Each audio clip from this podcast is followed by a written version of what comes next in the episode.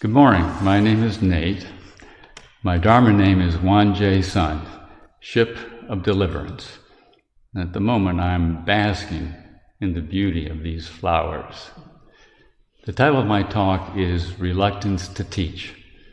The passage is from the chapter on doctrine in the scripture of the founding master.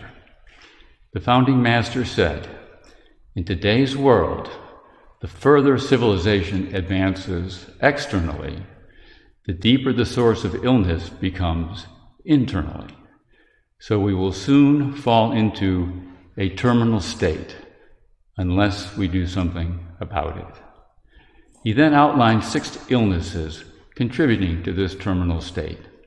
I'd like to focus on number five. Fifth is the illness of reluctance to teach. No matter how much knowledge one may have, if one does not know how to apply that knowledge or transmit it to the next generation, it would be no different than not having that knowledge. There are many people in the world who, if they gain a little knowledge, become conceited and arrogant and do not deign to associate with people of lesser knowledge. This is indeed a serious illness. There are so many ways to be busy these days, so many attractions, distractions, commitments, possessions that must be maintained or even just properly disposed of. I wonder if all this makes leading a contemplative life more difficult and less common. Who among us grew up with friends or had adults in our lives who were pursuing life from a contemplative perspective, someone who might have been a role model for us. Who was there pointing out that the happiness we desired would not be found in activities or accomplishments, relationships or possessions, but within? Sotaesan anticipated the world making significant progress externally but less progress internally, creating an imbalance, which he said would lead to a terminal state.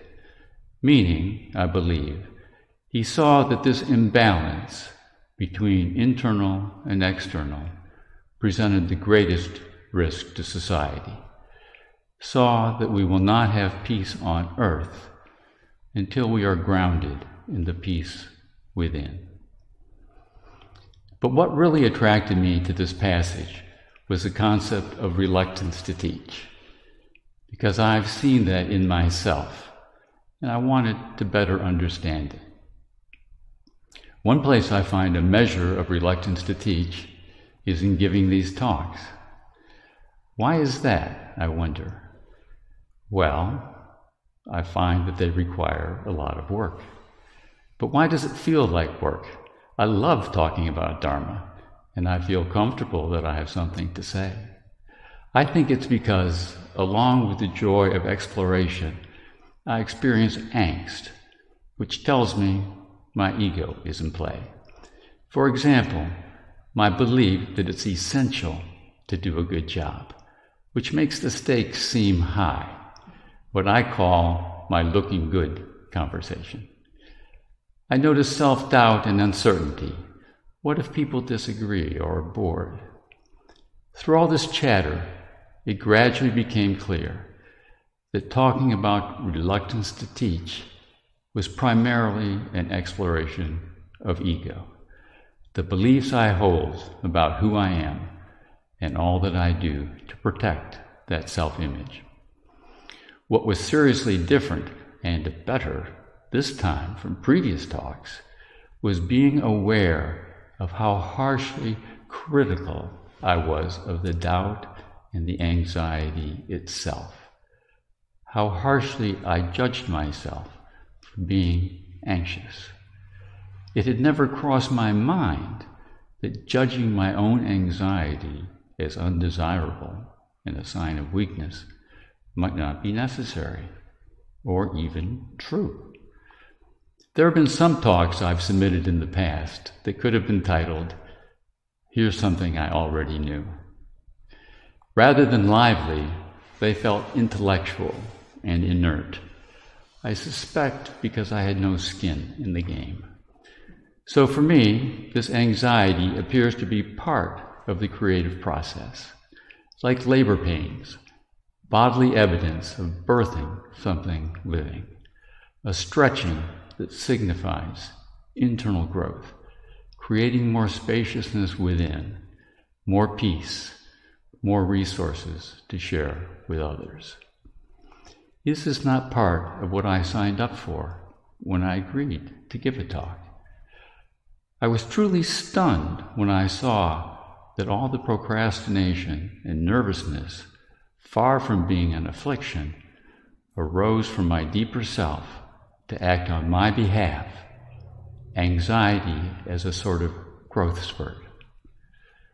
With the acceptance that this anxiety was beneficial, my self judgments had nothing to hook onto and mostly fell away. And not, and, and not judging the anxiety as wrong made it so much easier to tolerate. After reluctance to teach, Sotaesan mentions people who, having gained a little knowledge, become conceited and arrogant. Well, I think I've experienced that too. A couple of years ago in our weekly Dharma class, I was looking forward to the discussion on a particularly profound passage. I felt the first person to speak missed the mark, giving a concrete and superficial interpretation. I thought to myself, maybe there's a teaching opportunity here. Maybe I could nudge the discussion toward the deeper truth. But before I could say anything, someone else elaborated on the first wrong interpretation. And then someone else, and then another. And I thought, oh no, there is no way I can salvage this now. As this was happening, I was becoming increasingly anxious. Fearing there was no way to set things right, I felt trapped and I became super anxious. My heart was pounding and I was shaking, almost like a panic attack. And that finally got me to stop and be still. The anxiety stayed with me for 45 minutes. I remained silent, focusing on my breathing, and allowed this fear to express itself as fully as possible, doing nothing to alleviate it or distract myself. With about 10 minutes left in class, I could feel the layer of fear, like heavy cloud cover, starting to break up, allowing a little sunlight to shine through. Then, all of a sudden, the cloud cover disappeared completely, and I was radiating joy. I felt as if I could float off my chair. I was so happy. And I noticed so was everyone else. Apparently, they had had a wonderful class. Through my silence, and not telling them how terribly wrong they were. They had had a wonderful class. We had all gotten just what we needed. As the cloud cover was breaking up, it dawned on me that my anxiety had nothing to do with the others being wrong, which of course they weren't anyway. It was my commitment to the concept of rightness and wrongness that had created my anxiety the belief that I existed inside a self that was either right or wrong, a self that could be harmed or benefited accordingly. In truth, the anxiety was not alerting me there was something wrong in the external world that needed to be addressed. It was telling me I was moving further from presence or shared being and into separation or duality and separation is painful. The big red blinking light called anxiety was not a call to action. It was a call to let go. Let go of arrogance, let go of being right, and come home to gratitude for my classmates, come home to generosity, come home to peace.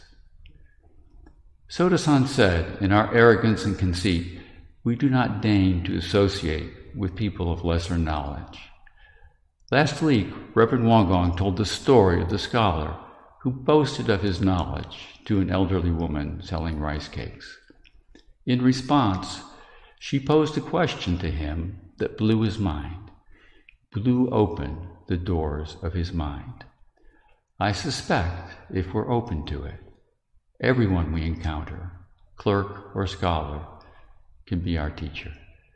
And I suspect, whether I like it or not, whether I want to or not, I'm always sharing who I am with everyone I meet.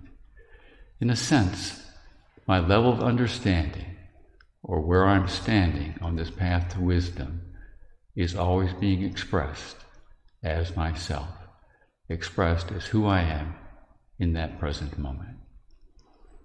The principal book of Won Buddhism, in Essential Cases for Questioning, says, I have a volume of scripture that is written without paper or ink. It does not contain a single word, yet always radiates light. I have a volume of scripture that is written without paper or ink. It does not contain a single word, yet always radiates light. What does this mean? I would say it means my essential self, which does not contain a single word, is a volume of Scripture that always radiates light, which is wisdom. In the journey I began at this temple eight years ago, I've discovered many hidden or unnoticed beliefs and expectations that had been constraining me, limiting the amount of light I radiated. Noticing and dissolving those beliefs and expectations is what I call the great unlearning. Releasing the fears and judgments which have inhibited the spontaneous and joyful expression of who I essentially am. The more layers of rust and rubble that get removed, the more brightly shines the wisdom inherent in my true nature. In this sense, one might say that I am, and we are, always teaching. Here's one hidden belief I discovered don't be a crybaby. Recently, an acquaintance of mine was brought to tears because they were so frightened my travel plans would expose them to COVID. Initially, I felt I was being controlled by their irrational fear, and I became quite angry. But I did not realize how judgmental I had become until I heard the voice in my head say, What a, what a crybaby. That startled me, and I wondered, well, where did that come from? Why am I not feeling any compassion for my friend's suffering? With several days' reflection, what I found was long forgotten childhood scoldings not to be a crybaby, and a long standing lack of compassion for myself. After a lifetime of dismissing my own feelings, was it any wonder I would dismiss someone else's? From this place of self compassion, I saw that what was controlling me was not someone else's irrational fear, but my own. Grounded in this deeper wisdom, I believed I could now listen to my friend's concern in such a way that they could feel they had been heard, listening not with an agenda, but with trust that from this gentler place, whatever decision arose would be guided by Spirit and would be best for everyone. Having spent days sitting with my own fear, allowing it to be fully expressed, perhaps now I could truly listen to my friend's fear, presumably also deep seated and neglected, so it could be gently and lovingly met, finally receiving the attention it so desperately needed and desired. Along with this sharing of my expanded capacity to listen, would I not be modeling, teaching what is available to us when we have the courage to meet our fears and giving them full expression so we can learn what they have come to tell us, showing by example what becomes available to us when we move from frightened judging into compassionate allowance. I suspect the best teaching occurs when both switches are open, not clamped down on what is already believed to be true. In this lively space, wisdom seems to arise spontaneously, not transmitted from one person to another, not superior to inferior, but co created and inclusive. Two people getting out of their own way and letting the current flow. The Buddha in me meeting the Buddha in you. If you feel you've got something to say, and I'm sure you do, perhaps giving a talk is one way to take yourself to the next level. I can offer to take this walk with you. You are your wisest teacher. You are your most cherished pupil. Don't be afraid to take yourself on. Thank you.